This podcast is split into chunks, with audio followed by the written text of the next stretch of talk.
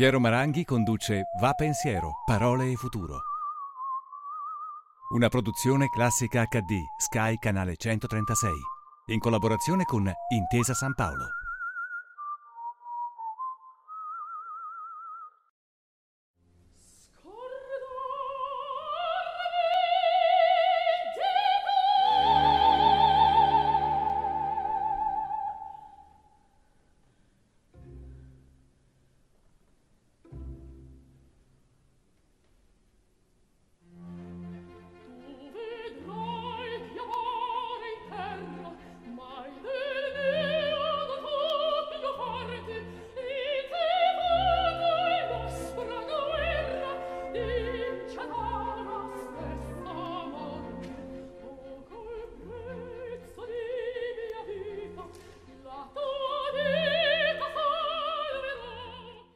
Telespettatrici, telespettatori, oggi abbiamo cominciato dal Trovatore di Alvis Hermanis con Anna Netrebko, che è interamente ambientato fra le sale di un museo. Il fatto è che il mio ospite di oggi è un editore specializzato in libri d'arte. Se avete in casa il catalogo di una mostra, la monografia di un artista, un saggio di architettura, ci sono buone, buonissime possibilità che in quel libro ci sia il suo zampino. Con il marchio Schirà è anche organizzatore e produttore di mostre di grande successo e anche di grande bellezza. Caravaggio, Leonardo da Vinci, Segantini, Arcimboldo. L'elenco sarebbe molto lungo. Vi presento Massimo Vita Zellman. Come sta Massimo? Mi difendo con l'avverbio più utilizzato del periodo, cioè compatibilmente. Compatibilmente. Entro subito nel vivo. Alle sue spalle c'è una galleria che racconta un mondo. Brigitte Bardot, un toro di Laura Panno, Berenson e tante altre immagini che ci fanno venire in mente molte cose. Però io voglio partire da una persona a cui lei è stata molto legata, che è Paolo Grassi, che vedo proprio sopra la sua testa. Mi capita spesso di sentire in questo momento la mancanza del messaggio, della forza di un uomo come Paolo Grassi. Com'era Paolo Grassi e cosa ci avrebbe detto oggi? Io ho pubblicato un libro qualche anno fa di un grande storico dell'arte e direttore del museo francese, Pierre Rosenberg, che si intitolava Opere d'arte che non hanno il loro equivalente. Era dedicato ad alcuni capolavori che al di là della loro straordinaria qualità, ma si distinguevano proprio per non avere nella storia dell'arte un equivalente. Io adopero questa metafora eh, per alcune persone e Paolo è la prima che mi viene in mente quando penso a questo. È stato un personaggio assolutamente eh, straordinario per quel senso di responsabilità della cultura e di eh, capacità di organizzarla e di entusiasmare la gente attorno ad essa che è molto difficile trovare altrove. Noi gli abbiamo dedicato eh, quattro libri, un, un, un, epistolario curato da Guido Vergani a proposito di altri amici che ci mancano e poi i suoi articoli per l'avanti che si chiamavano per l'appunto, erano raccolti sotto il titolo Il coraggio della responsabilità, che è esattamente quello che stavo sottolineando, poi una biografia a cura di Carlo Fontana, che ne è stato un allievo e continuatore, e infine il libro che abbiamo pubblicato in occasione della sua recente mostra a Palazzo Reale, che aveva un titolo che era tutto in programma e diceva eh, Senza un pazzo come me, immodestamente un poeta dell'organizzazione. Beh, questo era il titolo del libro. E questo, e questo era quello che era, che era Paolo. Credo che di fronte a una situazione di eh, crisi eh, della cultura e della sua possibilità di relazionarsi con il pubblico eh, come quella che stiamo vivendo in questi mesi avrebbe condotto battaglie epiche e indimenticabili. Epiche e indimenticabili, con quella R moscia. Io le, le mostro un libro che lei conosce molto bene.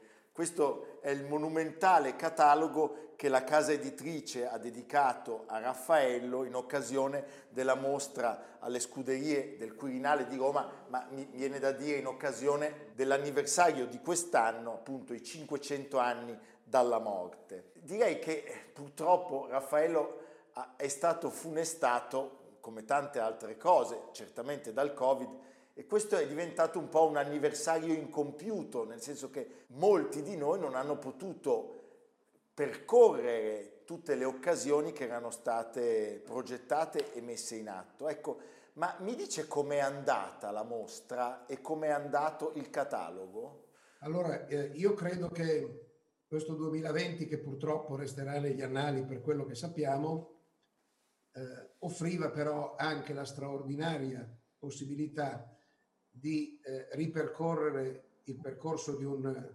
artista assolutamente sublime e di ripercorrerlo in una maniera molto particolare, perché la grande mostra delle scuderie lavorava all'inverso, quindi partiva dal 1520 per andare poi agli esordi eh, urbinati.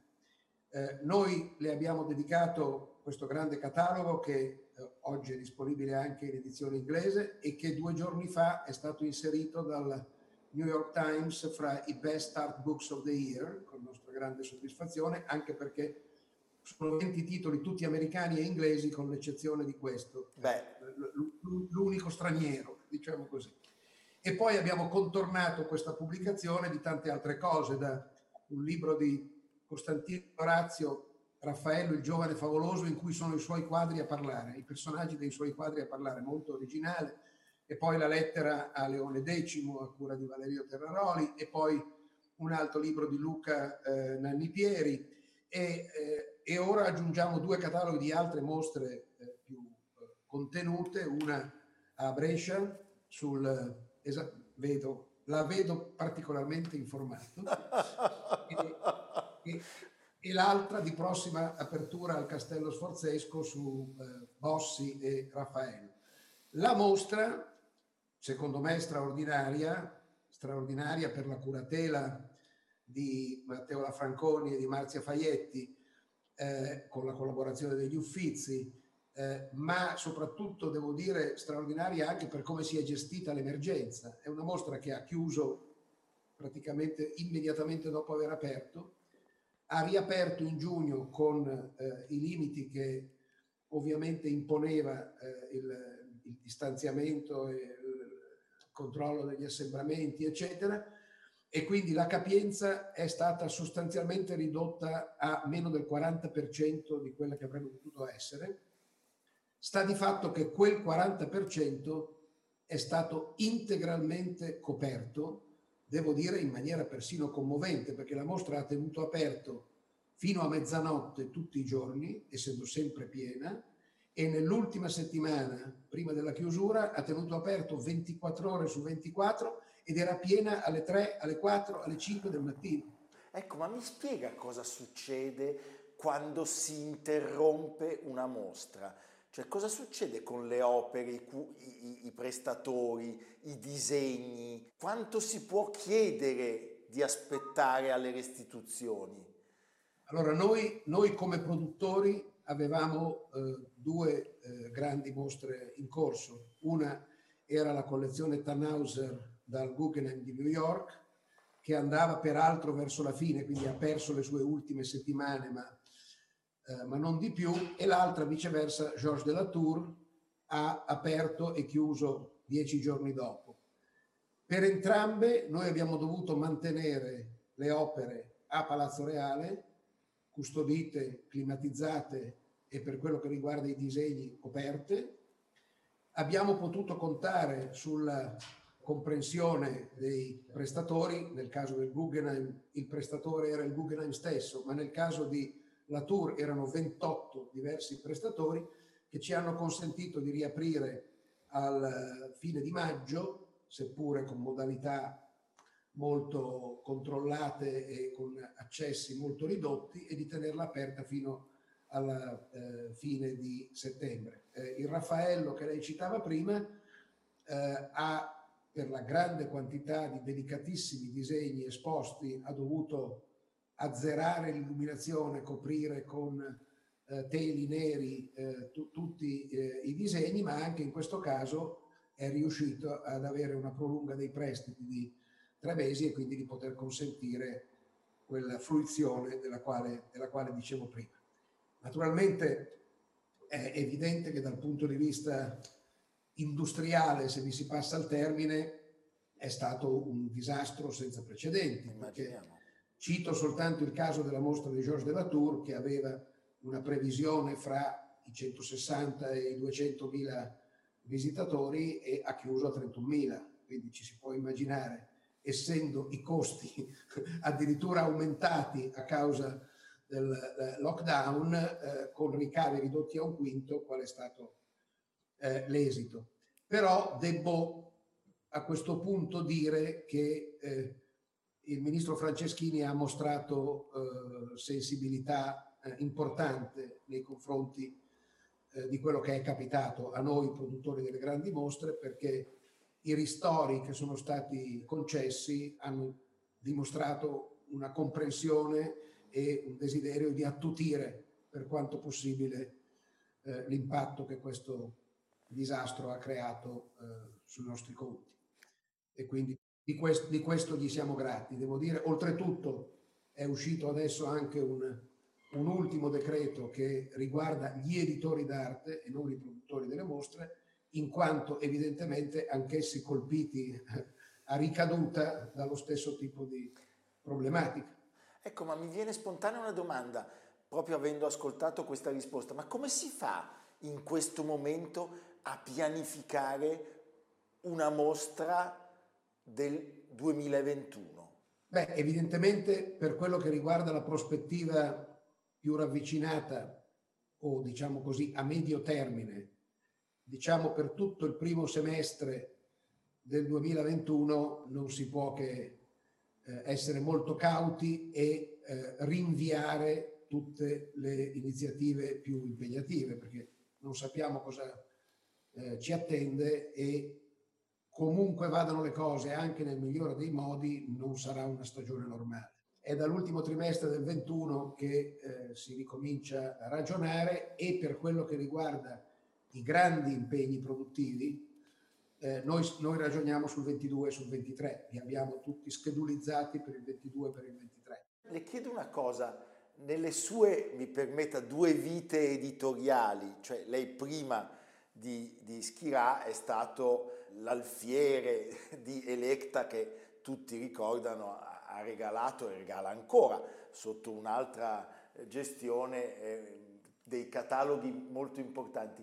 Ma qual è stata nella sua vita la mostra più sorprendente rispetto alle aspettative e quella più deludente in termini di visitatori rispetto alle attese? Se penso al più sorprendente, cosa della quale ora non mi sorprenderei più avendo fatto esperienza, forse è stata quella dedicata ai tre grandi protagonisti dell'arte giapponese, ah. Kusai, Hiroshige e Utamaro. Palazzo eh, Reale di Milano. Palazzo Reale, Palazzo Reale di Milano. Eh, conoscevo la tradizionale passione eh, degli europei in generale, degli italiani, dei francesi in particolare, per il japonismo, diciamo così, ma non potevo immaginare che avrebbe portato 225.000 visitatori a Palazzo Reale su un argomento sicuramente non, non così padroneggiato come, come, altri. Se devo dire la, la, la mia più cocente delusione, eh, probabilmente è la bellissima mostra che abbiamo dedicato all'arte lombarda dai Visconti agli Sforza. L'abbiamo realizzata Expo. insieme, esattamente, l'abbiamo realizzata insieme alla mega mostra di Leonardo per accompagnare il decollo eh, dell'Expo.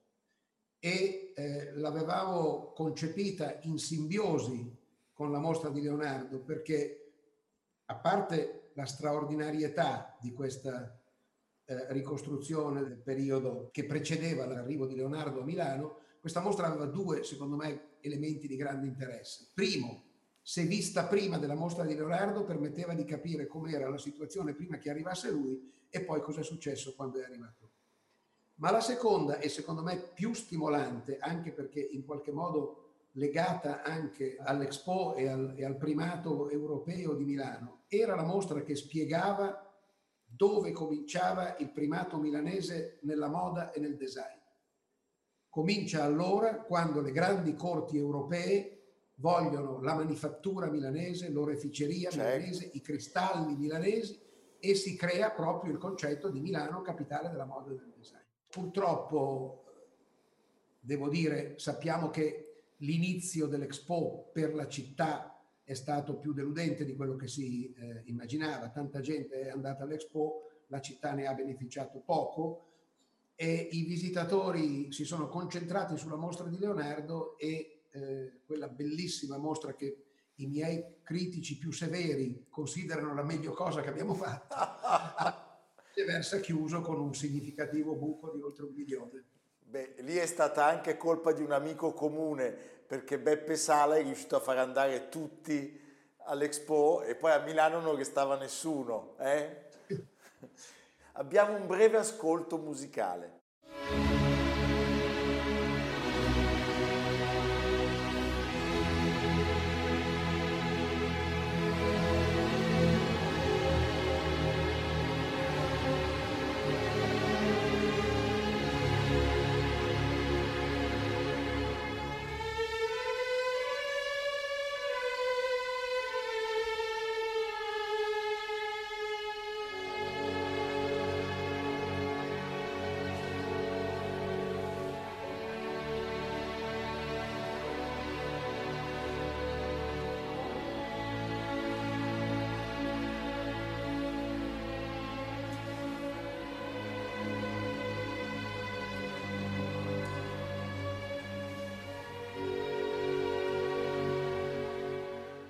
Era la settima sinfonia di Bruckner, il suo tempo adagio. Ecco, secondo lei, finito questo tempo, avremo imparato a fare tesoro della lentezza oppure ritorneremo a essere più frenetici?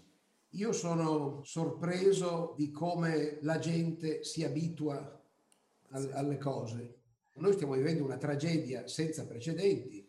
Io sono nato immediatamente dopo la guerra e devo dire di paragonabile a ciò che eh, ci è successo quest'anno non mi è capitato nulla. Eppure ci troviamo eh, a parlarci eh, in video, a tenere la mascherina tutto il giorno, a vedere gli altri mascherati, eh, distanziati, eccetera, a, a restare bloccati in casa e tutto sommato la cosa finisce per sembrarci drammaticamente normale. Non so quali eh, tracce questo lascerà quando la situazione tornerà a essere normale. Penso che la gente si riabituerà molto rapidamente a vivere come viveva prima. Non so quanta saggezza eh, porterà con sé di ciò che in questi mesi di meditazione e di sofferenza ha potuto assimilare. Ecco, non, non, non sono sicuro. Non siamo sicuri. Ecco, ma pensando alla grande epidemia di un secolo fa, la spagnola, certamente nel mondo dell'arte, della letteratura, eh, è stata anche un grande motore. Sappiamo addirittura che Kafka si infettò eh, e poi superò il virus e certamente c'è stata, come dire, un'esplosione eh, in tanti campi del bello, della bellezza. Secondo lei potrebbe succedere anche questa volta? Quello che mi auguro è che quella terribile nostalgia eh, di fruizione della bellezza eh, che io provo non solo per mestiere, la provo da, da cittadino, perché certo. non posso andare a teatro, non posso andare alla scala, eh, non posso godermi i musei e i luoghi, i luoghi artistici come ero abituato a fare. Ecco, penso che questa eh, grande nostalgia si trasformi, mi auguro che si trasformi in una fame ancora più sviluppata di queste eh, eh, indispensabili componenti della vita umana, perché devo dire, eh, adesso abbiamo, abbiamo tutti i musei e i luoghi artistici chiusi, io personalmente la vivo un po' in, in parallelo con lo sci, mi sembra che il problema sia lo stesso, cioè i musei sono sicuri così come è sicuro sciare però è l'andarci, il venire via, i mezzi di trasporto, eccetera, eccetera, che lo rendono eh, inaccessibile eh, o, o, altamente sconsigliabile. Però insomma, che cos'è la nostra vita senza quello che ci dà eh, la cultura nelle sue straordinarie, multiformi possibilità di travolgerci con, con il bello, con il sublime, con, con l'antico.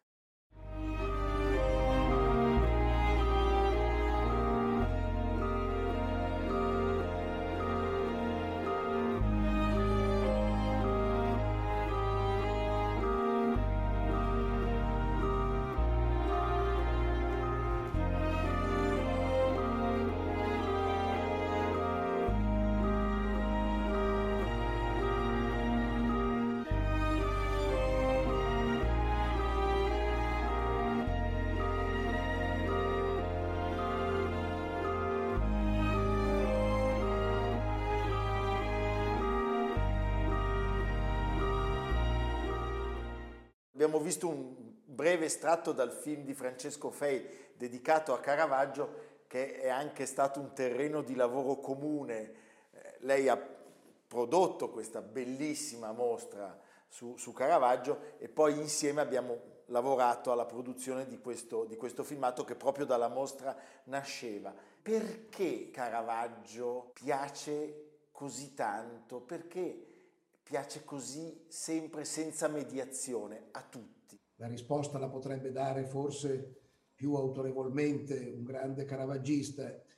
Io personalmente penso che il fascino straordinario che lui eh, esercita eh, anche su di un pubblico non particolarmente preparato è frutto, oltre che della sua straordinaria bravura, ma del realismo che ha portato all'interno della pittura, dipingendo le Madonne con eh, i, i, volti di donne eh, qualsiasi, facendo vedere eh, gli apostoli con i piedi sporchi e con le mani callose.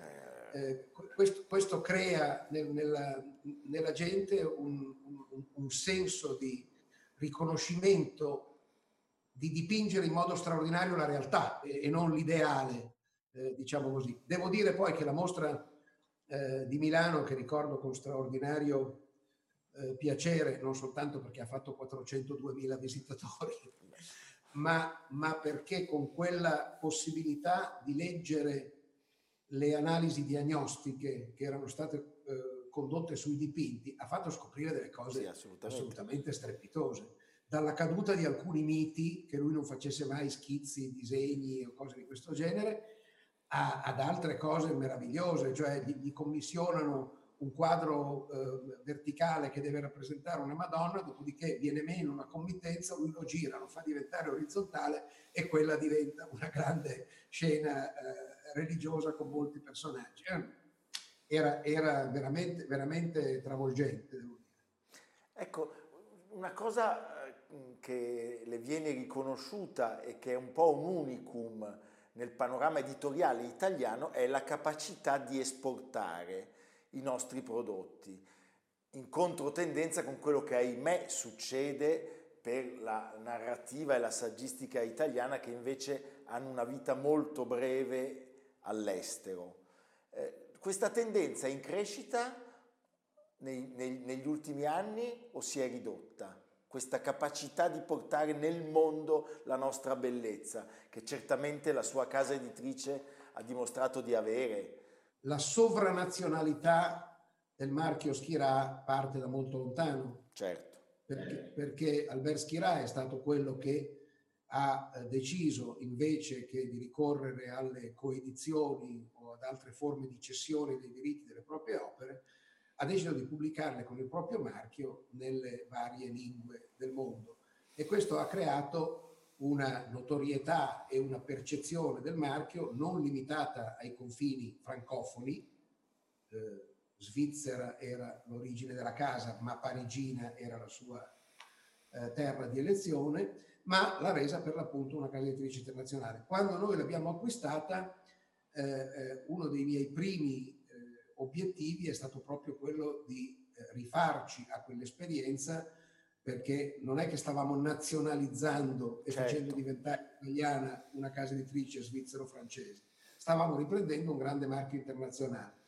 E questa sovranazionalità è eh, una chiave del nostro lavoro, perché non potremmo mai fare, dico due esempi a caso, l'editore ufficiale del Louvre Abu Dhabi o del Giubileo di Munch a Oslo se non fossimo una casa editrice sovranazionale. Come certo. editore italiano nessuno penserebbe a noi. Lei ha citato Albert Schirà. Albert Schirà era amico di eh, Picasso, Matisse, certamente li conosceva molto bene. Lei è stato amico di, di Gregotti, di Aldo Rossi, di Pomodoro, di Sozzas, di, di Fuxas, eh, Tadini, Baltus, Rotella, di tantissimi artisti. Quanto conta per un editore che fa il suo mestiere essere amico degli artisti? Il caso di Albert Schirà è stato un po' particolare perché lui si era messo in testa di fare l'editore se riusciva a fare un libro con Picasso, ci ha messo tre anni a convincerlo.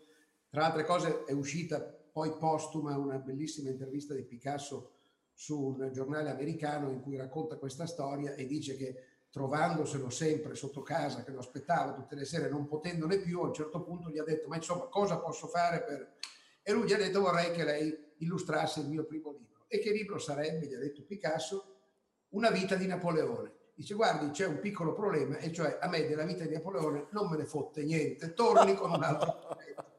Allora lui si è ripresentato un po' dopo dicendo, e se fossero le metamorfosi di Ovidio? Quelle sì, quelle sì, volentieri. E così è nato il primo libro della Schirà. Dopodiché la Schirà ha vissuto eh, que- quegli anni 30 e 40 Parigi centriche in cui era il crocevia del surrealismo, editava la rivista Minotaur, aveva per casa eh, Breton e Loire, un momento straordinario della storia dell'arte e un ruolo straordinario di questa piccola nascente casa di e dai suoi rapporti con quegli artisti sono nati eh, per l'appunto i suoi libri più importanti, le, i, le, poesie di Mallarmé illustrate da Matisse, certo. eh, le Chants de Maldoror illustrati da Dalì, eccetera, eccetera, eccetera.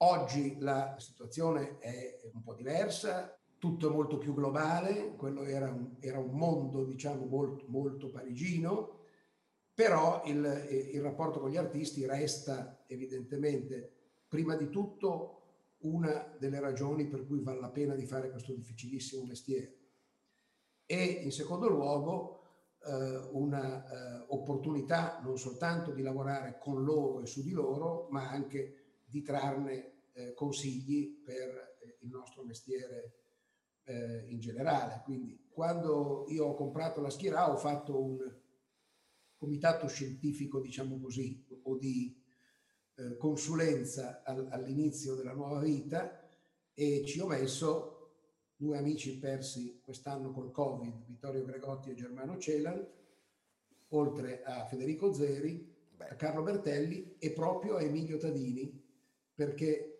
volevo che ci fosse un letterato artista, un altro, un altro di quei personaggi speciali di cui sento la mancanza, proprio per dare questo genere di contributo. Abbiamo un breve contributo.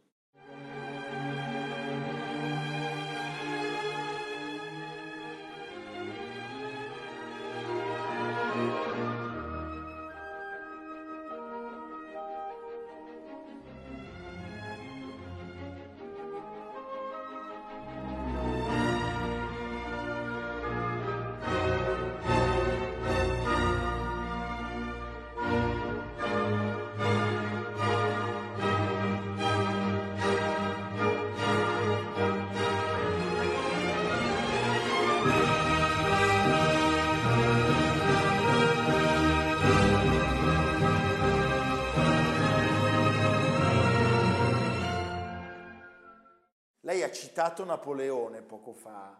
Nel 2021, tra i tanti anniversari, sappiamo che sono i 700 per Dante e sono 200 per Napoleone. Lei ha in cantiere qualcosa? Per quello che riguarda Dante stiamo riflettendo su tante cose. Eh, non, so se commetto eh, un passo falso eh, rivelando che le scuderie del Quirinale hanno in programma una mostra importante eh, su, eh, su Dante e su chi lo ha rappresentato artisticamente.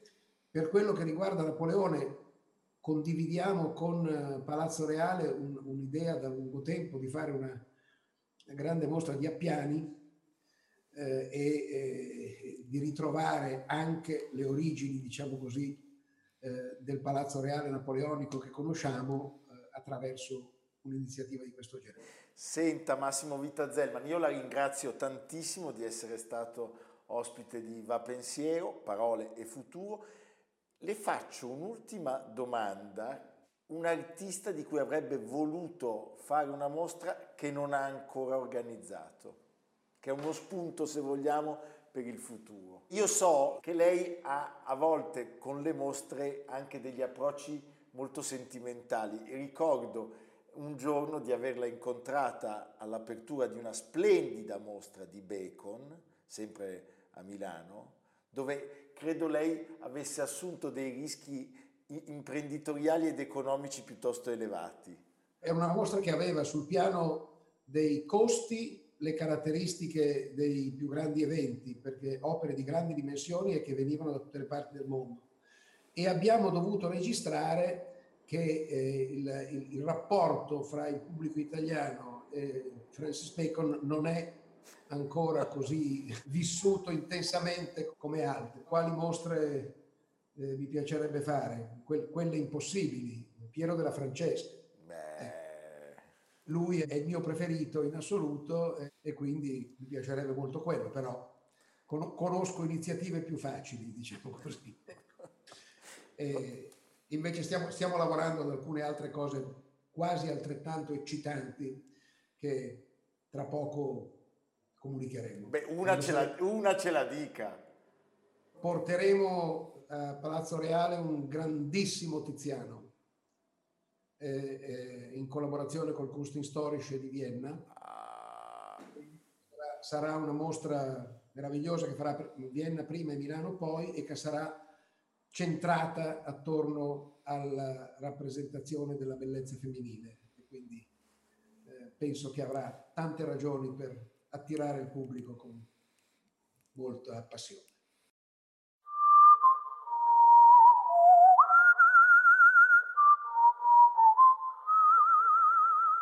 Piero Maranghi conduce Va Pensiero, Parole e Futuro.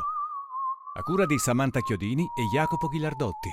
Realizzato da Patrick Gallenti, Simone Manganello, Valentino Puppini. Una produzione classica HD, Sky Canale 136 in collaborazione con Intesa San Paolo.